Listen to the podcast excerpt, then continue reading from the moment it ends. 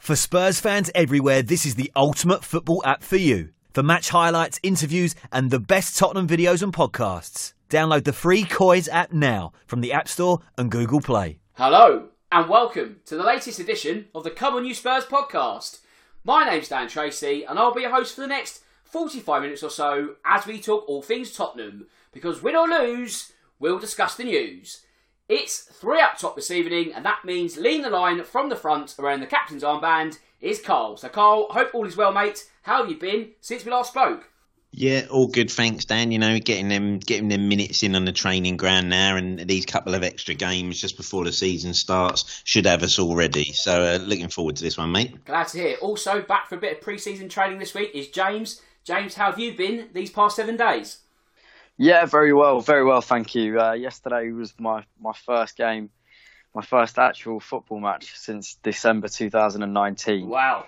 So, it was good to be back, very good to be back at the Lane. And lovely to have some normality back again.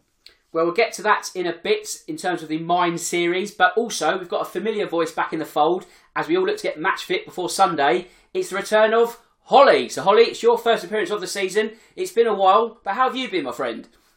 Yeah, not too bad. Obviously, the Euros was good fun. It'd be good to get back to talking about Tottenham. But yeah, no, I need to get some minutes under my belt, I think.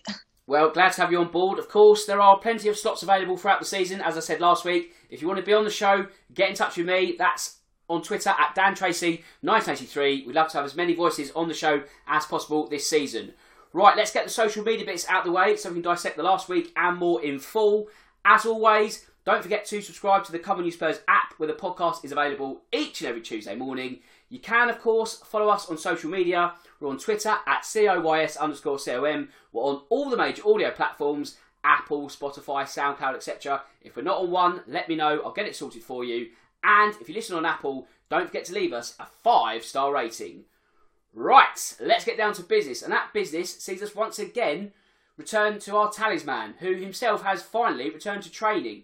Now, Cole, last week I offered up this opening statement in terms of Kane and the end game, and we kind of came to the conclusion that it was the end game. 7 days down the line, has your stance changed at all? No, I don't think so, Dan, to be honest. I think don't think it's a secret. I think Harry does want that move. I think there is a desire that he wants to go and play at City and have the chance to go and win things.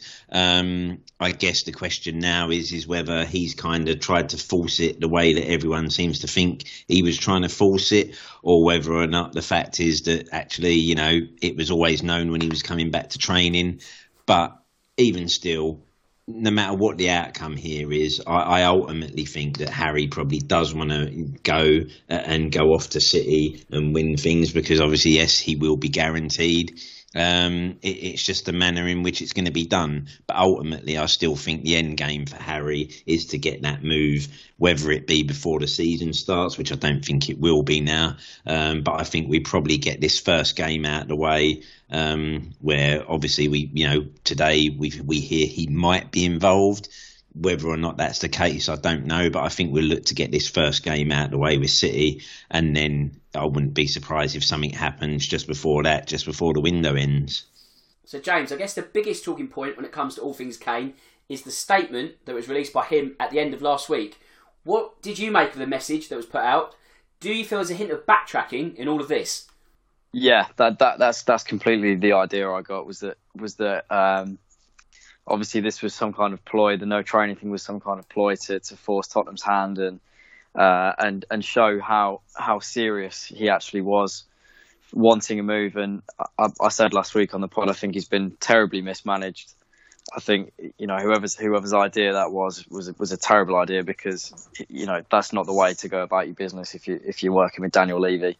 And when that statement came out, I think a lot of people were thinking the same thing, in that, you know, it was a Friday evening that statement came out, and he first hadn't turned up to training on Monday, so they'd had 5 days to come out and address that Harry wasn't training, and if it was something completely harmless, like that statement suggested, then they could have saved a lot of, you know, an awful lot of time and an awful lot of hassle by just saying something on Monday when he didn't turn up to training. So I think they've probably hit the point where they've realised that maybe City aren't going to push for Kane as much as they could have, or enough that's necessary to get the move. I think, you know, seeing that Grealish was officially announced as a City player, you know, the $100 million paid in full, I think that probably played quite a big part, because I think City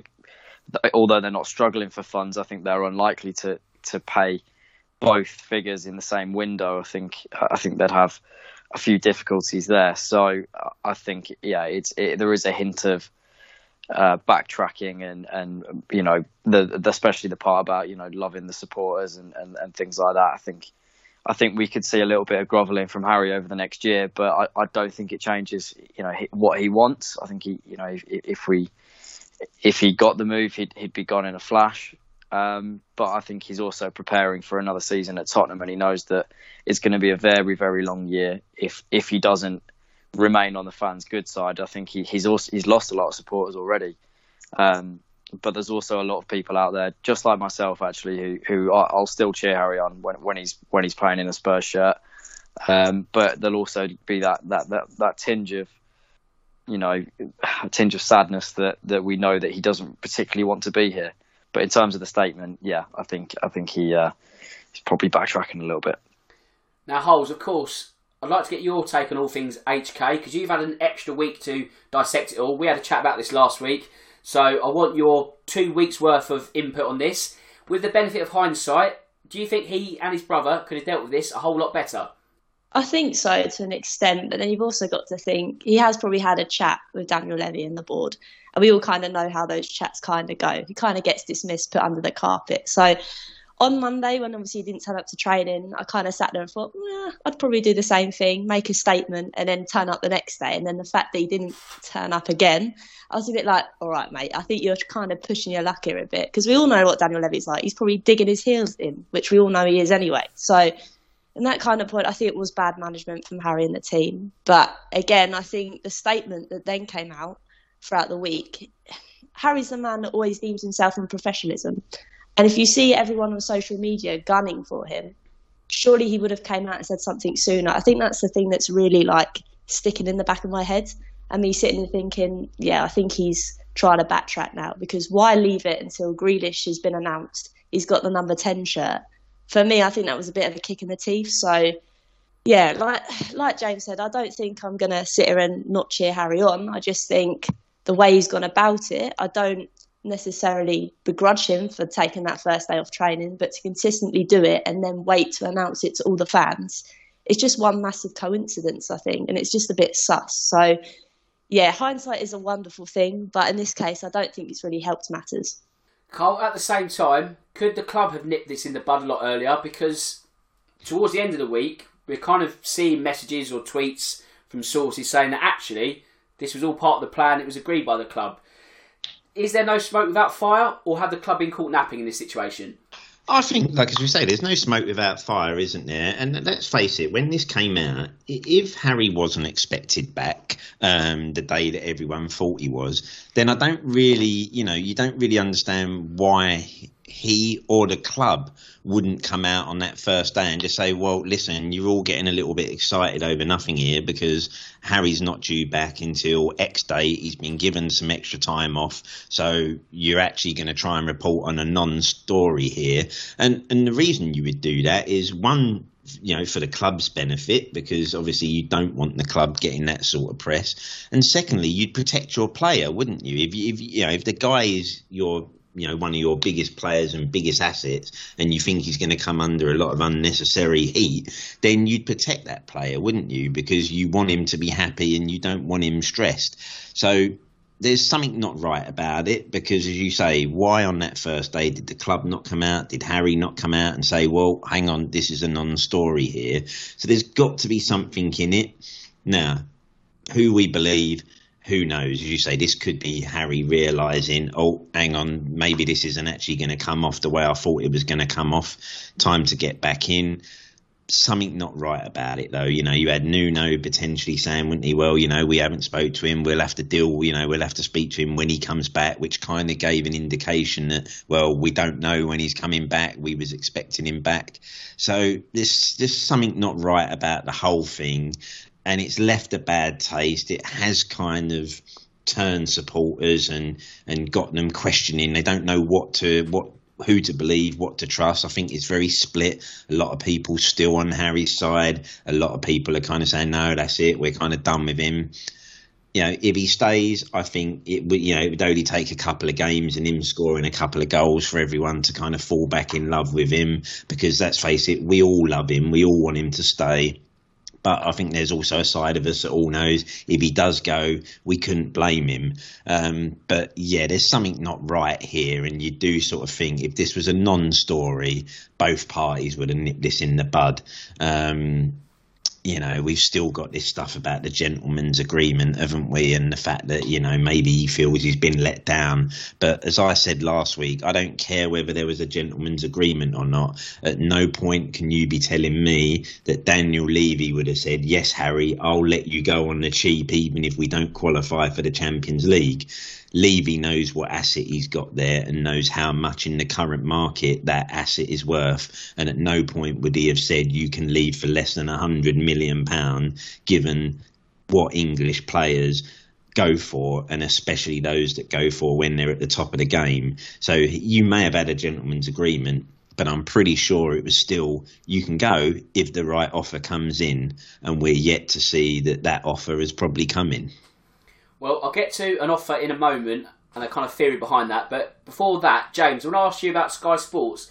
Do you think they've made the best use of this story, or perhaps even non-story? Because really, they've been desperate to sell Harry Kane themselves over the course of seasons, not even this kind of summer break that we've had. So have they added fuel to the fire and then simply sat back and watched the well burn?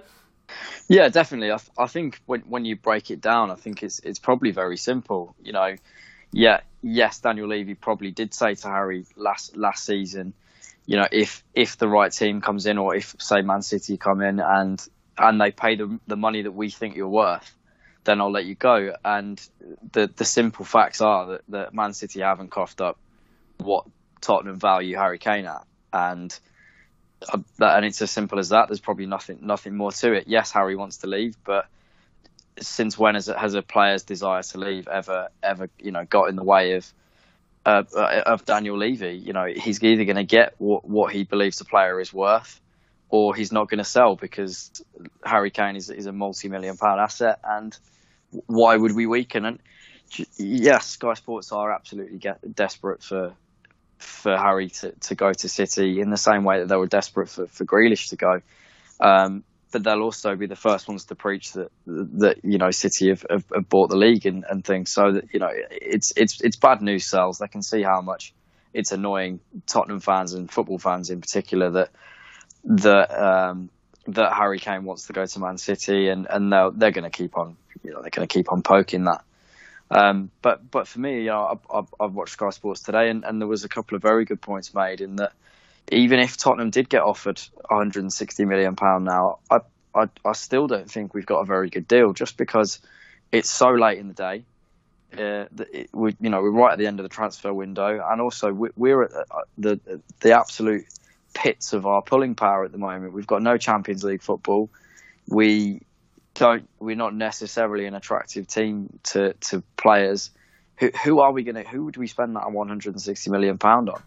I don't see anyone out there who's a direct replacement, or, you know, we'd be taking a lot of risks. It'd be very much bail money. You know, you'd be going off players who are very good abroad, but the fact that they're, you know, not necessarily, they haven't played in the Premier League before, would mean that it's a massive risk. And so I don't see, you know, an outcome for Spurs that is good if we sell Kane. I think, and if Daniel Levy's looking at it that same way, then he'll say, well, look, let's keep hold of him, because at the end of the day, like Carl says, once he knocks 2 or 3 goals in at the start of the season, all will be forgiven. And football fans are fickle, not just Spurs fans. As soon as he knocks a few goals in, all will be forgiven. He'll be the best thing in the world again, and I'm sure it'll be very much the same for him. He wants City right now because he's seeing the the attention that Grealish is getting, he's seeing the money that Grealish is getting, but he's seeing, you know, hundreds of fans lining the streets of Manchester to say hi to their brand new signing, and he probably wants to be on the end of that. But again, just like us fans, 2 or 3 games into the season, when his name's being chanted in that 60,000 seat stadium, and you know, I genuinely believe that we've got a good season ahead of us as well with the squad that we've put together.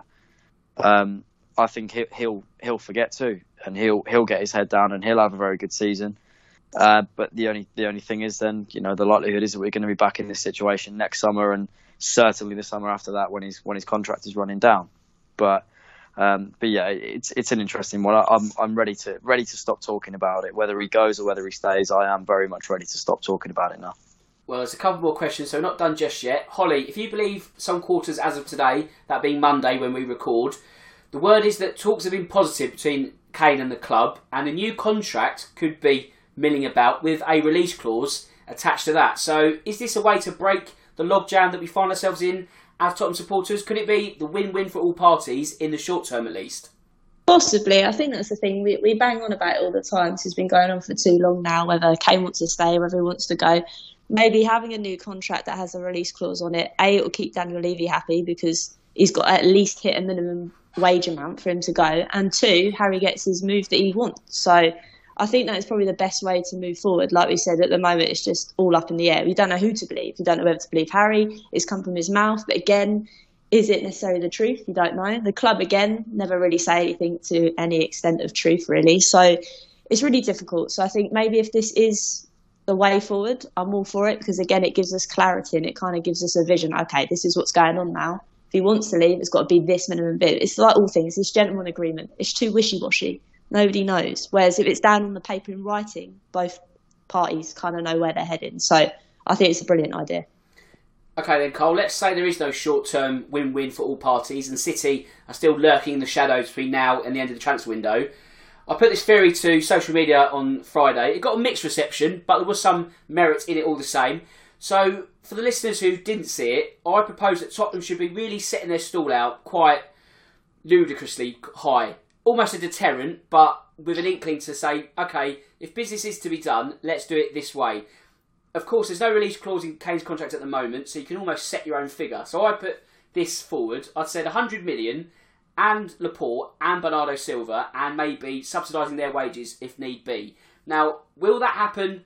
Probably not. But, Cole, at the same time, Tottenham shouldn't be just rolling over and saying, yeah, we'll take 120. They should be setting their stall out, and if they need to say to Man City, piss off, then say it. Yeah, and I completely agree with you, Dan. You know, I think last week I said one of the things I'd really want to see from this, if you're the club and, you know, Harry has made it clear he wants to go, is I would have been firm and said, well, OK, if this is what you want, we don't want this to drag on into the season where we're still, you know, come the end of the transfer window and 2 or 3 games in, no, we're none the wiser. The bottom line is, if you want to go, you can go. City, if you want him, this is the price. It's 160 million in cash, or, you know, as such, or, like as you say, Dan, it's 100 million up front, and you throw in Laporte and Bernardo Silva, and yes, I'm all for the fact that, you know, if it means you subsidise some of their wages as well, and that's it. That's what it's got to be. And if you don't like it, make a decision, because we're giving you a week or 2 weeks at most to get this done and dusted. We're not going to stand in anyone's way, but this is the offer. So don't come to us with anything less. Don't try and come with 95 mil or 100 mil with some bonuses add on. This is what it is. You either take it or leave it now. And in that way, you can say to Man City, we've made it very clear to you where we stand. You can have the player, but this is what it is. You've also made it clear to Harry, listen, we're prepared to let you go, but we're going to get what we think the value's worth, and we need to make sure that the club have got suitable replacements, or if you like, replacements in that may help make us a little bit stronger, possibly, to go into the season where we need to be. So we're not standing in your way. This is now a question of how much that club actually want you and value you. And get this done and dusted so that at least come, you know, the start of the season, or at least by 2 games in, everyone knows where they stand. If City don't come up with the offer, then you say the deal's done, the deal's off. There's no deal happening now. Whether you come back in January or whether you have to wait one more season, that's what it is. At least that way, everyone knows there's no limbo. The player knows where he stands, the club know where they stand, and so more importantly to the supporters, because that will kind of help. You know, it helps us. We sit there and go, well, okay, it's either going to be make or break, and we'll see within the next week or so. But what we don't need for the club, for the club mainly, is some long drawn out saga where we end up not getting what we want, and come the last day you've either got a player who's now still unhappy that he's with you, or you've ended up letting him go for the money that you don't want. We should be, we have got on our hands right now, if not arguably the best striker in world football, so why should we let him go just because Man City want him? It's not the case. Yes, you're a big club, but so are we, and we want proper money for the going rate for this sort of player. We've seen the sort of transfers that have gone on in the past, Neymar, players like that, and their value. We want equal, because we've got a player who's on an equal footing to them. So, either pay up or off you trot. If only it was that simple. But, James, of course, the season does start on Sunday. If you were offered to me a percentage figure, what percent chance do you think Harry Kane will feature at any stage against City? That's a hell of a question. Obviously, does that matter which colour shirt he's in? Oh, actually, I didn't think of that. Let's say at Tottenham colours. Okay. I think it's pretty 50-50. Okay. I know that's a pretty wishy-washy answer, but I genuinely think that he won't be involved from the start. That's my nailed on thought. If he does get involved, I think it'll be from the bench. It's 50-50, just because I think this is a very important week to see what happens in terms of how much time he gets with the actual team. I genuinely think that the issue for this weekend is not the transfer saga or this, that and the other. I genuinely think it'll be how much time he gets training with the actual team. Because I think, Nuno has obviously implemented quite a lot of new stuff with the lads. And so if Harry's missed out on that, then I think he might be a missing piece in the jigsaw, but to come later down the line rather than this first weekend. I think Nuno's been fairly consistent with his pre-season selections, and I think we could see a team that's fairly similar to that. I think he'll go with the teams that have been playing together. And if Harry is to come on, it'd be a cameo kind of at the end of the game. Dread to think what the score will be at that point. But obviously, we've got a long season, so I think he'll be integrated pretty quickly. But I think this weekend will just come that little bit too soon for him. Okay, then, Holly, let's use the same percentage basis for the next question, that being, if I was to ask you a percentage figure between 1 and 100, what chance do you see Kane still wearing Tottenham colours by September? Oof, September, oh my word. I think with this word about this new contract and release clause, I think that'll kind of settle the waters a bit. I think, obviously, I keep saying, I think Harry holds himself against professionalism. I think this week he's kind of ruined that a tad, ruined his image a little bit. So I think that kind of on the horizon, not necessarily on the table. I think percentage-wise, I reckon about 70%. I'm gonna be confident about it, just in the fact of the way he carries himself. You've gone bold. Wow. I would have said a roughly, 40% chance. But I'll take 70. I like those odds. I like them quite a lot. Let's move away from Kane, though. But, Carl, I want to stay on the topic of transfers, and I'm going to use this percentage metric one more time for you. How miffed are you, on a scale of 1 to 100, that Danny Ings has signed for Aston Villa? Because I know you were championing him for quite a while, and me and James had to check that you were all right when the news broke. Unbelievable. 100% shocked. Yeah, I couldn't believe it that day it came out. I mean, what a signing for Aston Villa, And as I strongly believe he was the player we should have brought in, even with Kane in the squad, because I think if you've got him and Kane playing in the same team, it gives you so many options. And he's proven, isn't he? He is somebody that I think you could rely on to come in and get you at least 15, possibly even maybe 20 goals in a good season. And if you could add those goals to Sonny and Kane, then you know, you're going to be in a good place in the goals for column, and that also, you know, can help you rise up that table. So Villa have pulled off a masterstroke there, and how they managed to keep that one on the down low the way they did to get that done, I just don't know, because in today's day and age, you know, you'll always hear something breaking about the possibility of a transfer, but this was back to the sort of old days of teletext, wasn't it, where you hear nothing and suddenly you load up the football page and bang, it's, you know, this player signs for X club. Brilliant signing, completely gutted, because for me we should have been going for him, even with Kane staying. But definitely, you know, if we are going to lose Harry, then I would have loved to have seen Ings come in, at least, you know, given his proven ability to score goals. So well played Villa on that one, and well played the people who managed to keep that on the down low. Well, you're right, it really was the perfect transfer. If only they were all like that. It was a much simpler time back in the day, Cole. But James, we've got a first listener's question of the season, and it comes from regular contributor Jonathan Williams, and he mentions, why do Spurs purchases always have to be so public and protracted? We can't keep quiet about a player until it's done and signed up. Too many fall down and are poached before we snap them up. It doesn't happen to other clubs, and he uses Danny Ings as the new gold standard. Again, it's a very, very difficult one. Just because if you knew the answer to this question, you'd be a very popular boy on Spurs Twitter, of course, because that's what it comes down to. I was of the opinion that the same opinion that we just can't do anything. First of all, we can't do anything quietly, and second of all, we can't do anything quickly. You got to look at the Romero deal. It's almost gone.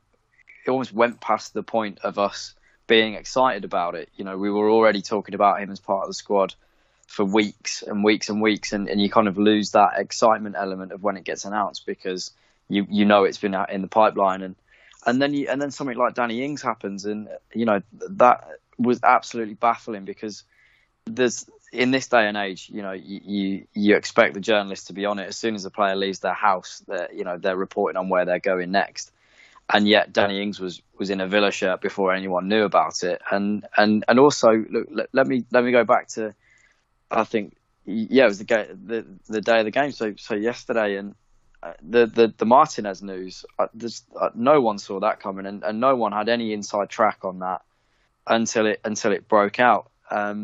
And so, you know, I think there is an element that Tottenham are just so long and drawn out that it's bound to get out at some point, because it takes just so long. And I think that's probably down to Daniel Levy and his negotiations, and him trying to get the very, very best deal that he possibly can.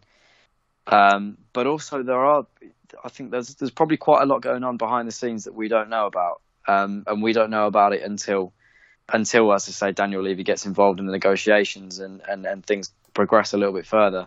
That Martinez news completely took me off my feet. I had no one had any idea. And so you never know. It does make you think, you know, what else are we working on in the background? You know, we've been talking about Tomiyasu for so long now that again, I don't think I can get excited about that transfer anymore, just because it's been in the pipeline for so long. But if that news story about Martinez can break so quickly, then why can't that happen to us as well? But you know, the question is absolutely right. Why do they take so long, for one, and why is it so publicised? And I think we probably shoot ourselves in the foot a little bit, because we've seen it before, where transfers have been kind of taken from under our nose just because clubs maybe didn't realise that the player was up for sale or was available, and then other clubs have come in and scuppered it a little bit. I think if Barcelona had the funds and weren't going through what they're going through this week, I think there's a very good chance that they could have come in and stolen Romero from under our noses, and that would have been really, really difficult. But you know, we've been linked with a lot of players before and had the very same scenario happen. But hopefully it's something that Tottenham will change in the future, and looking at that Martinez news does give me that glimmer of hope that they are potentially working on things in the background that we don't know about, and they will give us that element of surprise, and they will kind of land that birthday present in our lap, which will be a multi-million-pound signing that none of us saw coming.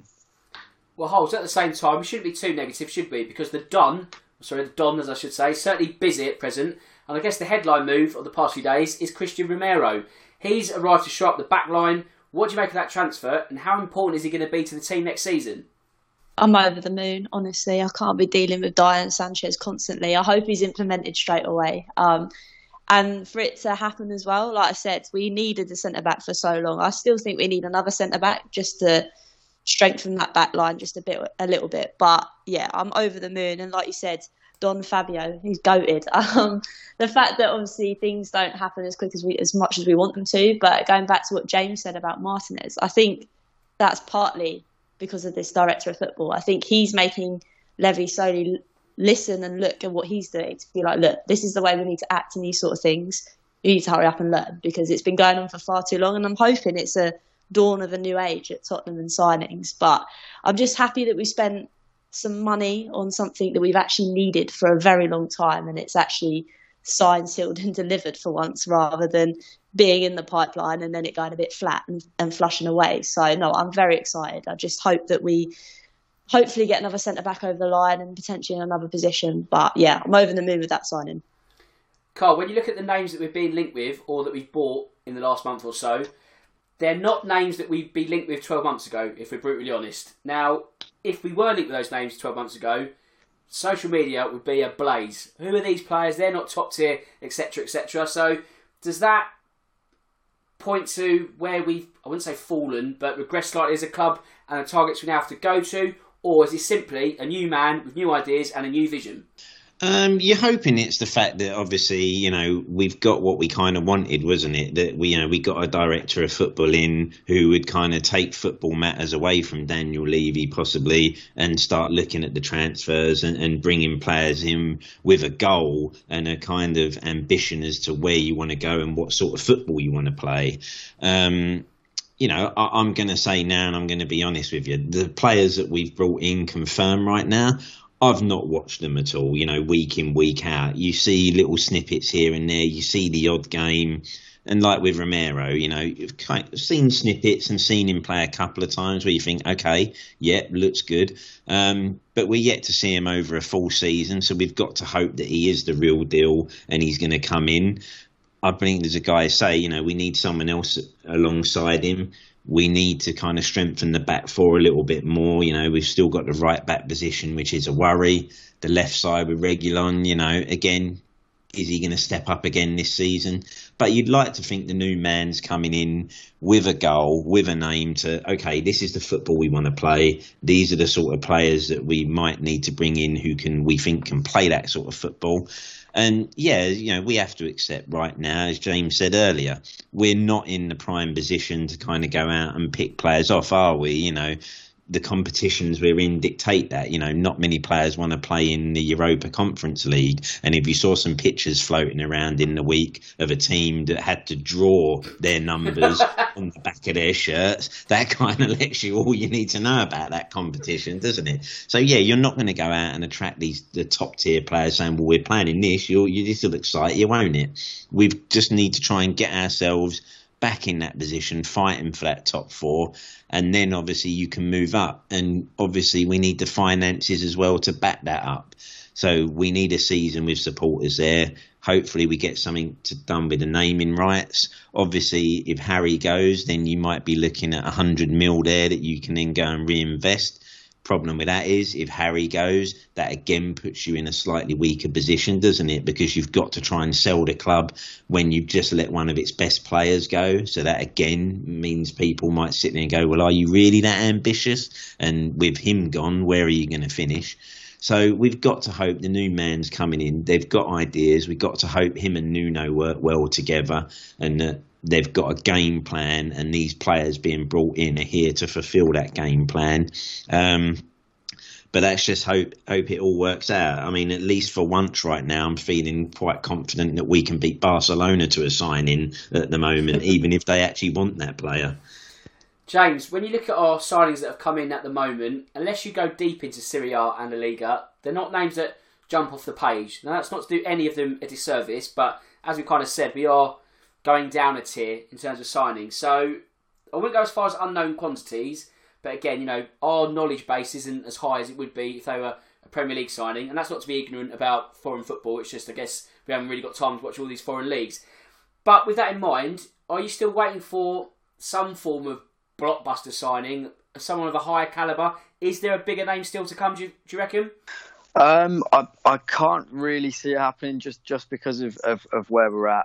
As you say, you know, I don't think we can prize anyone away from a Champions League club at the moment. What I did say on the pod last week was that I'm very confident that we'll be in the Champions League next season, and so, you know, that's something that we could, you know, use to our advantage. But I think if you're a player playing abroad now and you're playing in the Champions League, you probably hold off and see how Nuno gets his feet under the table and how he gets his playing and whether Harry Kane stays, because it'll be another massive factor.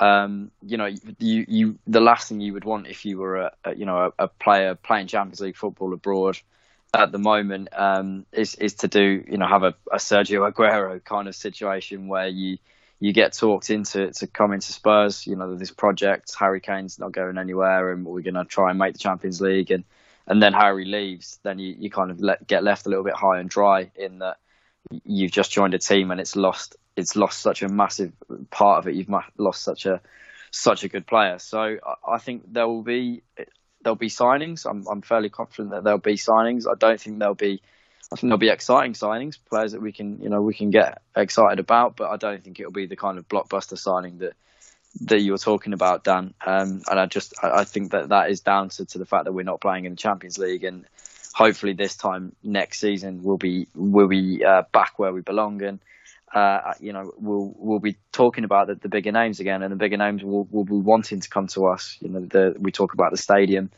We talk about the project, and we talk about you know, where we belong, and that is playing at the highest level of European football. I think we've got the squad to do it, and I think that if we get the squad playing in the right way, then there'll be big names who are clamouring to sign for Spurs rather than the other way around. At the same time, Holly, it does seem the axe is being finally wielded by our Don. So, is it good that the sentiment throughout the squad that has been guilty of being shown over the last couple of years is being removed, and there are names that, shall we say, clinging on for dear life at the moment? Do you reckon there'll be more exits to come in the next few weeks, bar Harry Kane?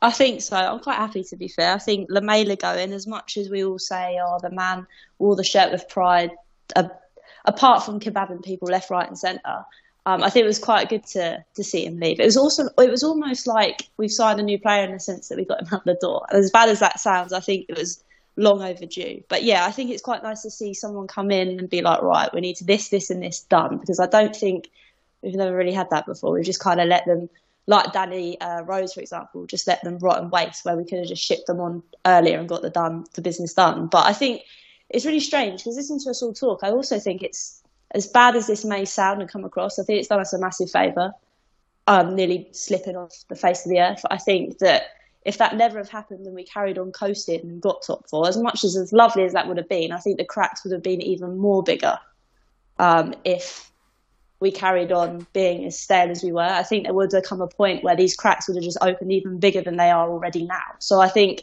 the fact that this has happened at this point right now, the fact we've got a new manager and the fact we've got a DOF in, I don't think this would have happened if this didn't happen before this, in that kind of sense, as strange as that sounds. So in a way, yes, I think the time had to come where we had to see these players go. And to your question, to the fact that will more players go, I think so, yes. And obviously there's rumours that Tanganga is kind of holding out for a loan move, depending on whether he gets game time.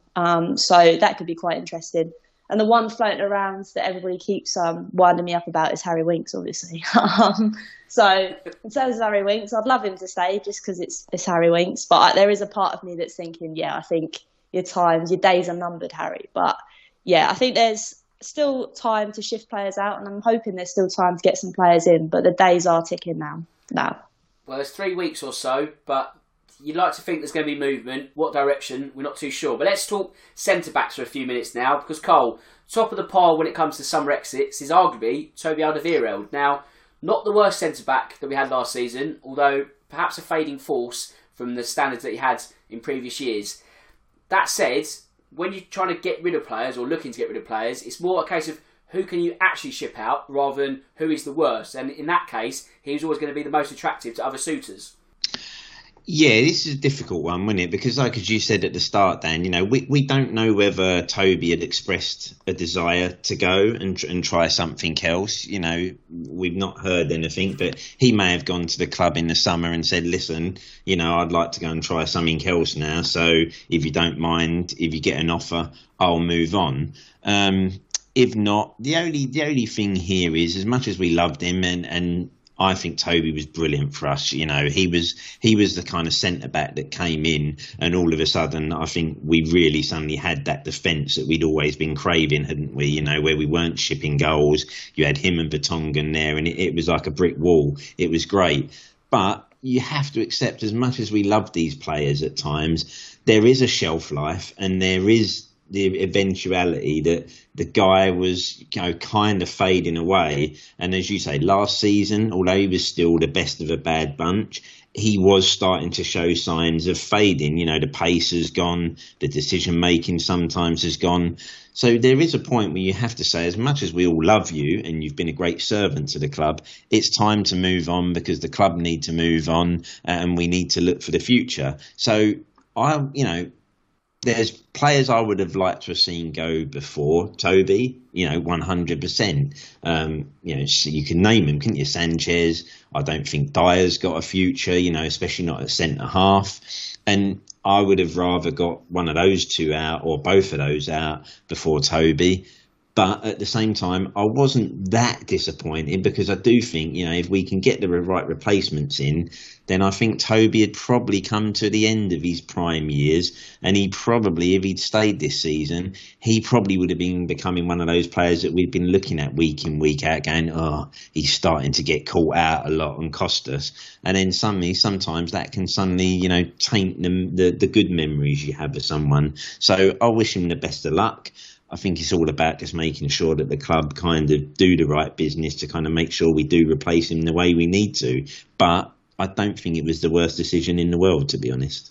Well, James, a lot of people have been clamouring for the departures of Davinson Sanchez and Eric Dyer. But as I kind of alluded to, it's all very well putting those names forward, but if they're not wanted by other clubs, they're kind of stuck, aren't they? So do you see them both being at the club come the end of the transfer window? Are either going to start? I mean, for you, who is your centre-back pairing? Is it Romero and a new face? Is it Romero and one that we've already got? Because we've got options, but it's kind of not options that make you think, oh yeah, that's going to be a great partnership going forward. So how do you see this all panning out? I think it all depends on who we can get in. I think if Nuno can get one more centre-back in, I think that he potentially would look at moving one of Dyer and Sanchez on. But if I'm brutally honest, I don't see us bringing any more centre-backs in at all. I think it'll be Romero, and then I think he'll probably do Romero and Dyer. But the centre-back pairing that I think we should be going ahead with is Romero and Rodon. I think Joe Rodon's just had a really, really good Euros. I think he was really good playing for Wales. He showed some really, really promising stuff. And although I don't think he's as good player as a lot of people thought, you know, a lot of people saying, you know, he's going to be the next Ledley King or whatever. I disagree. I don't think he's that good, but I think he's certainly got more potential than Sanchez and Dyer. In terms of those two moving on, I can't see them moving on personally, just because, like you say, Dan, I don't think there's many clubs would be sniffing around them and saying, you know, this is a player that I want to bring in.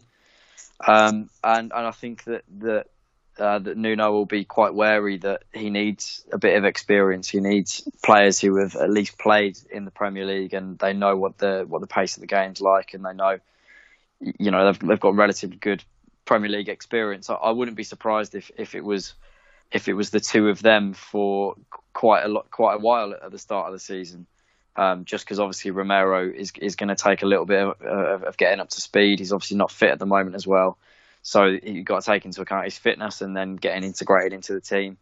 And you know, he hasn't played in the Premier League before. He hasn't necessarily played a game that's like a style of football like Nuno wants to play, or like the Premier League. So it might take him a little while longer than others to hit the ground. So If you're asking my prediction, I genuinely think it'll be Dyer and Sanchez's first game of the season, and I think we'll have to put up with that for a while. If it's what I want, then I'd love to see us bring in another centre back. I know that Milenkovic is on the verge of joining West Ham. I think he would have been a good signing. But there's plenty more talent out there. If we wanted to go out there and find another new centre back. But I just think it would probably be not sensible, and it would be unrealistic to expect us to go out and get another centre-back and expect two centre-backs who have never played together in a league that they've never played in to be able to assert that partnership in the first, say, month of the Premier League season. So I can't see it happening. So Dyer and Sanchez against Man City is my prediction, and I think it could be an interesting one. But on that, I think if I might quickly add, I think they had a very good game together yesterday. I think obviously they didn't have too much to deal with. I think Lacazette was probably Arsenal's best player, but I think they played well. There was a lot of good touches in there. Sanchez especially, didn't make the rash decisions that he does make sometimes. And if they can play more often like they played yesterday, then I think we'll have less of an issue. Okay, let's move on to Ndombele now. Holly, I'm going to go to you. What do you do with a former Lyon man? Because there's absolutely no way you're getting £60 million for him. Why that was sanctioned in the first place, who knows? But it's done, so we need to deal with it. Now, there's every chance that he could just stick out his contract, be an absolute nuisance and go for free. Let's say that the Don has given you his phone for the afternoon, you're in charge of the transfers, and Monaco have rung you, and they've said, 30 million holes, what are you doing? Stick or twist?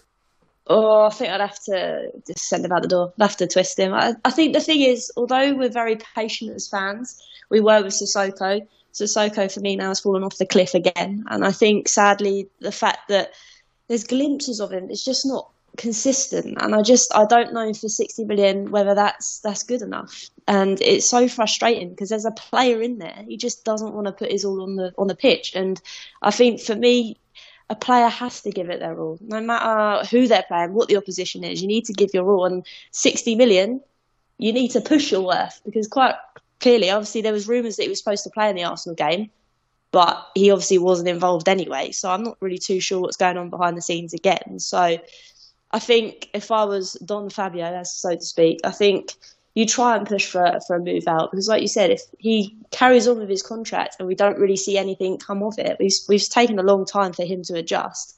I think we're going to be losing out again, and can we afford to lose out again? That's the thing. Do we just cut our losses and be like, all right, okay, it hasn't worked out, we'll have to ship him off and get some money in to maybe implement the squad a bit further? I think just for him to sit there and not even want to play in a pre-season game, for me, just isn't really enough. So I'd sadly have to twist it, but it'll probably come and bite me on the bum, to be honest.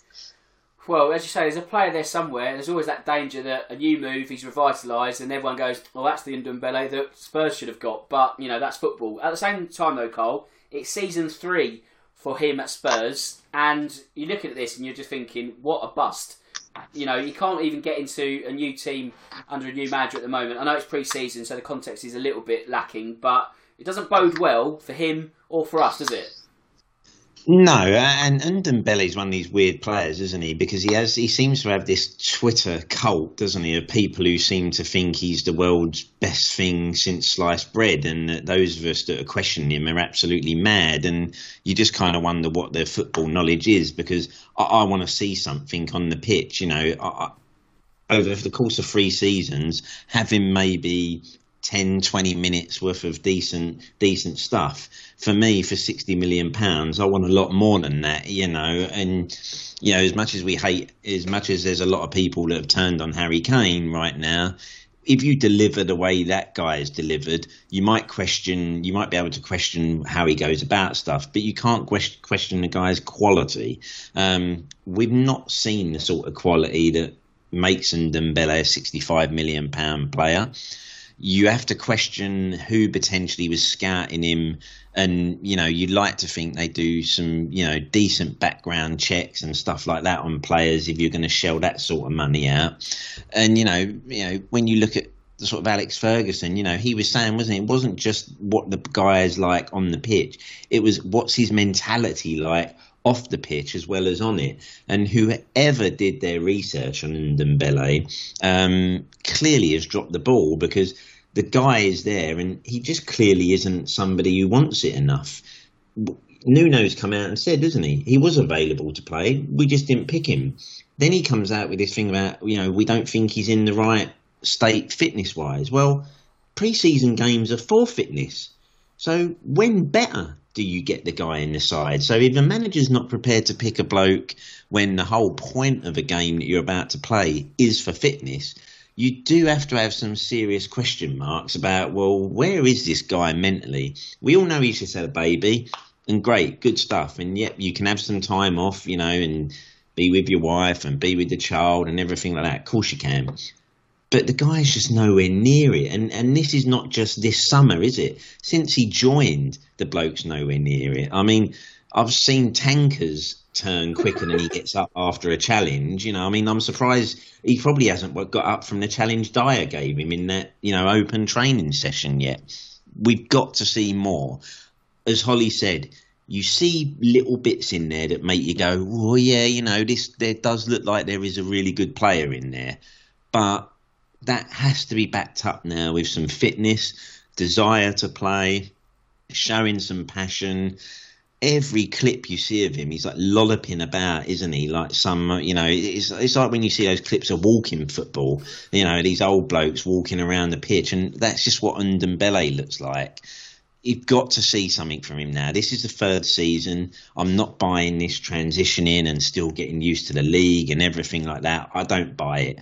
Good players come in and they're good players from day one, you know, whether it's Italy, England, you know, you come in and if you're a good footballer, you're a good footballer. It doesn't matter where you are. Yes, there can be other things about settling and trying to find houses and that, but you still on the pitch can deliver.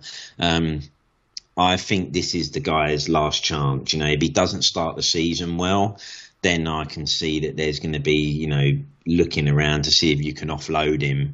And the question is, as we were saying, I think with a player like that, you've got to make a decision early, because the longer it goes, the less chance you're going to get to recoup some decent money. For me, if they'd made their mind up about Ndombele now, I'd be looking to offload him right now, because you could probably still get 30 to 40 million for him from someone. And I'd just be saying, listen, yes, we're going to take a loss, but let's just get this guy off the books. Let's get some money in that can help us replace him, because he's a lost cause. But we've just got to hope he can start the season well. And who knows, maybe if he does get off to a good start, that will ignite him. We've seen a good couple of games here and there, but we need to see more from this guy. I don't think anyone wants him to foul, but you've got to also see the passion from the player to show that he actually does want to be a success. And I think that's the thing with Ndombele. You just don't see a player that's got that desire. Right, that's all the transfer chat for this week. Let's focus on the football, which is coming up this weekend. Now, James, you were our man on the ground yesterday for the Mine series against that lot down the road. After watching that game and also seeing us come from 2-0 down against Chelsea a few days before, are you a bit more confident when it comes to facing City on Sunday?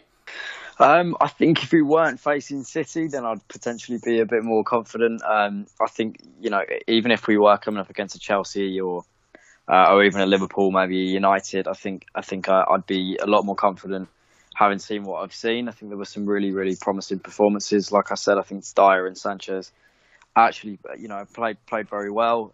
Tanganga was absolutely fantastic. I think he's played himself out of Turkey and into the starting 11. For me, he was that good. Just hope that knock that he picked up obviously wasn't as serious.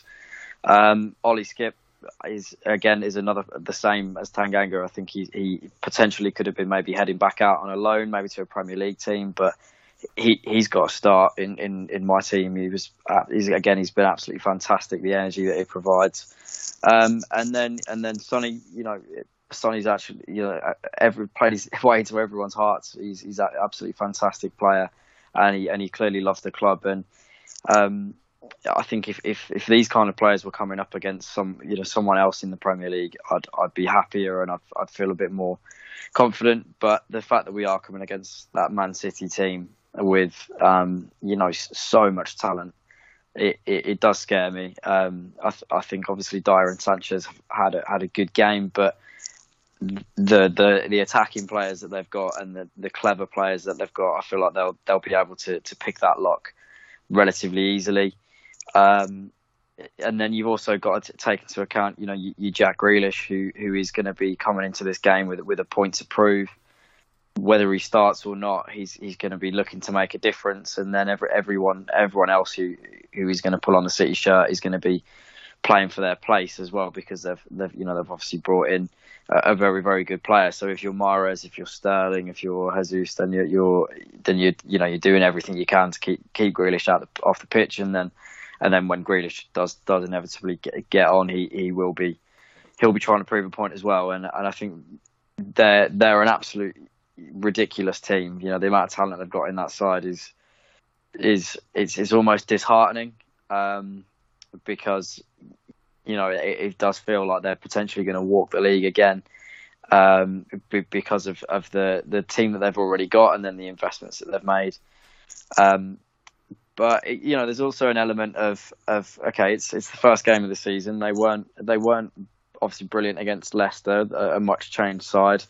Grealish hasn't played in this team. It's a new team for him. There might be quite a few changes. It's not going to be a familiar team for City, and they won't have really found their stride yet. They won't have hit the ground running yet. So let's just hope that they have a bit of a slow start. Spurs can do what we do and maybe nick one on the break. I'd be a lot more confident if it wasn't City. But the fact that it is City means that I'm not expecting very much from this game, unfortunately. That's all right. On that note then, let's do predictions. Holly, I'll start with you. I know you're nearly falling asleep, so I won't keep you too much longer, but what have you got for me for Sunday? That's right, I'm still alive and kicking just about. Yes. It's a tough one. I don't want to drag it out too long. I just think with that pressure riding on them, I know they've been in countless finals, but I don't know, maybe we will, like James says, just nick one and hopefully that'll do the business with Sonny. So I'm going to go super optimistic because obviously with the Euros and everything, I was buzzing and I want to be buzzing for the start of the season. So I'm going to put a massive spanner in the works and hope it's true. I'd like to say we necessarily nick it 1-0. Now that's probably been very optimistic, but who knows in the world of football. There's absolutely nothing wrong with that, Holly. Carl, what have you got for me, mate? I think it's a good time to play City. These first season games, can often throw up some odd results. I'm going to go a 1-1 draw for this one. I think, I don't read too much into pre-season games, no matter who they're against, because I remember when we beat Roma 5-0 and I was going down to the bookies putting money on a title challenge to be proved massively wrong, and we were bottom after the first 8 games. There's been some good moments in pre-season, but I'll go 1-1 because I think this is a perfect time to play a big side like City before they start to get into their stride and everyone gets settled. So I think we'll nick a point. Okay, James, there was a sense of pessimism in your tone a moment ago, but what have you got for me? Yeah, unfortunately, I'm not feeling too optimistic. I think it won't be as bad as maybe I first made out. I think it'll be a 2-1 to City. I think they'll have too much quality for us going forward. But with the impact of having 60,000 there and the place is going to be absolutely rocking. So I think we will nick one. But unfortunately, it'll just be that little bit too much. And I think City have probably got the defenders to be able to shut up shop as well when they need to, so there'll be it won't be discouraging, but it won't be a win for Spurs. Unfortunately, that's what I'm going to go with. Okay, then I'm going to bring it back up a notch. I'm going to go for a 2-2 draw. I'm going to pretty much copy Carl's homework, but I just feel there'll be more goals. I think because City have got goals for days, and obviously our centre back period could be a bit iffy, but you never know. Son might turn it on. He always turns it on against City, actually. So yeah, I'm going to go for a Desmond, a 2-2. So hopefully James is wrong and we can get something from that, because we kind of need a good springboard to get going. So we'll see who's right and who's wrong next Monday. So before I wrap up this show, I need to do the admin, and that's as simple as thanking my 3 Pod Squad members. Holly, I hope you enjoyed that one, and I'm looking forward to the season ahead. And of course, you'll join us on the show throughout the season. Yeah, definitely. It was good to get some minutes under my belt. I've forgotten what time it is as well, so that's a bonus too. But no, thank you very much for inviting me on. Not a problem. Always a pleasure, Holly. And James, a great run out tonight again as you are approaching match fitness for the campaign ahead. Yeah, always good. Great to be back chatting Tottenham with you guys, and hopefully you'll be back again next week. And Cole, thanks for running the channels as always and wearing that captain's armband. No worries. I'd say great talking football with you guys. And like I say, I think we're now ready and prime. So let's hope we can get off to a good start and get this season going the way we hope it should do. Fantastic. And with that said, it just leaves me to say that my name's Dan Tracy. And until next time, come on you Spurs. For Spurs fans everywhere, this is the ultimate football app for you. For match highlights, interviews and the best Tottenham videos and podcasts. Download the free Koi's app now from the App Store and Google Play.